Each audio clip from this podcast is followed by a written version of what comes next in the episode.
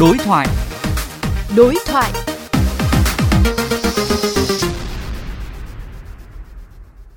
Thưa quý vị, Quốc hội vừa kết thúc đợt 1 kỳ họp thứ 5 Quốc hội khóa 15. Trong đó dự thảo luật đất đai sửa đổi đang nhận được sự quan tâm đặc biệt của các đại biểu Quốc hội, đặc biệt là vấn đề định giá, đền bù, hỗ trợ người dân sau khi nhà nước thu hồi đất vì mục đích quốc phòng, quốc gia.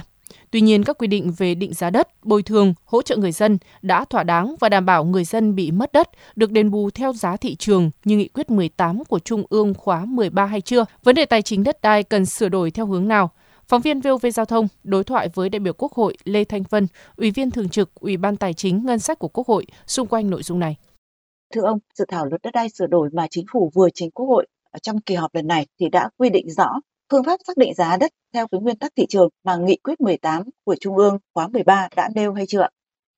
Trong dự thảo à, luật đất đai sửa đổi sau khi lấy ý kiến nhân dân ấy, đã có quy định tương đối cụ thể. Tuy nhiên ấy, về nguyên tắc tính theo giá thị trường thì trong dự thảo luật này quy định là để à, giao cho chính phủ hướng dẫn. Theo tôi là cần phải có một công thức cụ thể để các địa phương, các cá nhân được giao cái quyền mà tính toán hay áp dụng cho nó dễ chứ còn quy định chung ở trong luật thì sau đó để cho chính phủ hướng dẫn nó không có cái tính ổn định. Thưa ông, quy định về đền bù hỗ trợ người dân sau khi nhà nước thu hồi đất trong dự thảo thì theo ông đã đảm bảo thỏa đáng và phù hợp hay chưa? Quy định về bồi thường hỗ trợ khi mà nhà nước thu hồi đất ấy lần này được uh, quy định khá là cụ thể. Trong dự thảo lần này có hẳn một chương với năm mục rất là rõ ràng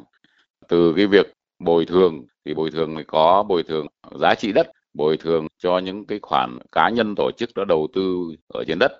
Rất là cụ thể cho từng cái ờ, tình huống. Tuy nhiên, trong phần quy định chung về việc bồi thường, hỗ trợ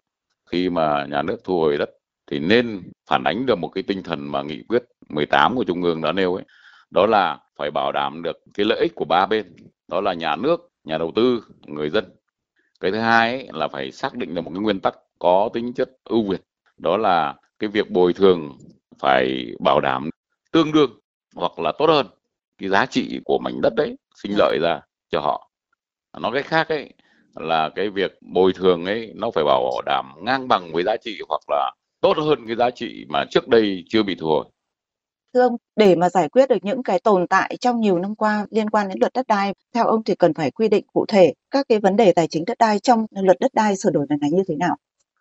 tài chính đất đai là một cái vấn đề rất là phức tạp nó liên. Dạ. quan đến việc xác định chính xác được cái giá trị mảnh đất hoặc cái khu vực mà thu hồi nó rất là khó ở chỗ là cái biến động giá và cái việc đánh giá chính xác ấy nó rất là khó khăn bởi vì cái thị trường bất động sản nó cũng chỉ là định vị được cái khoảng giá từ thấp nhất đến cao nhất thôi theo tôi cần quy định cái phương pháp đánh giá giá trị đất có thể lấy thời gian bình quân 5 năm để lấy cái biến động giá đất ở khu vực đó hoặc là ở một mảnh đất nào đó à, tính bằng cái giá trị thị trường trong 5 năm chia bình quân.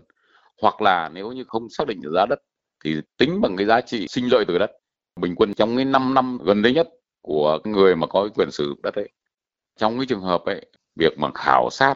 đánh giá cái giá trị đất ấy cao hơn hoặc thấp hơn so với cái bảng giá đất mà nhà nước ban hành ấy, giải quyết như thế nào cũng cần quy định cho nó rõ. Xin cảm ơn ông.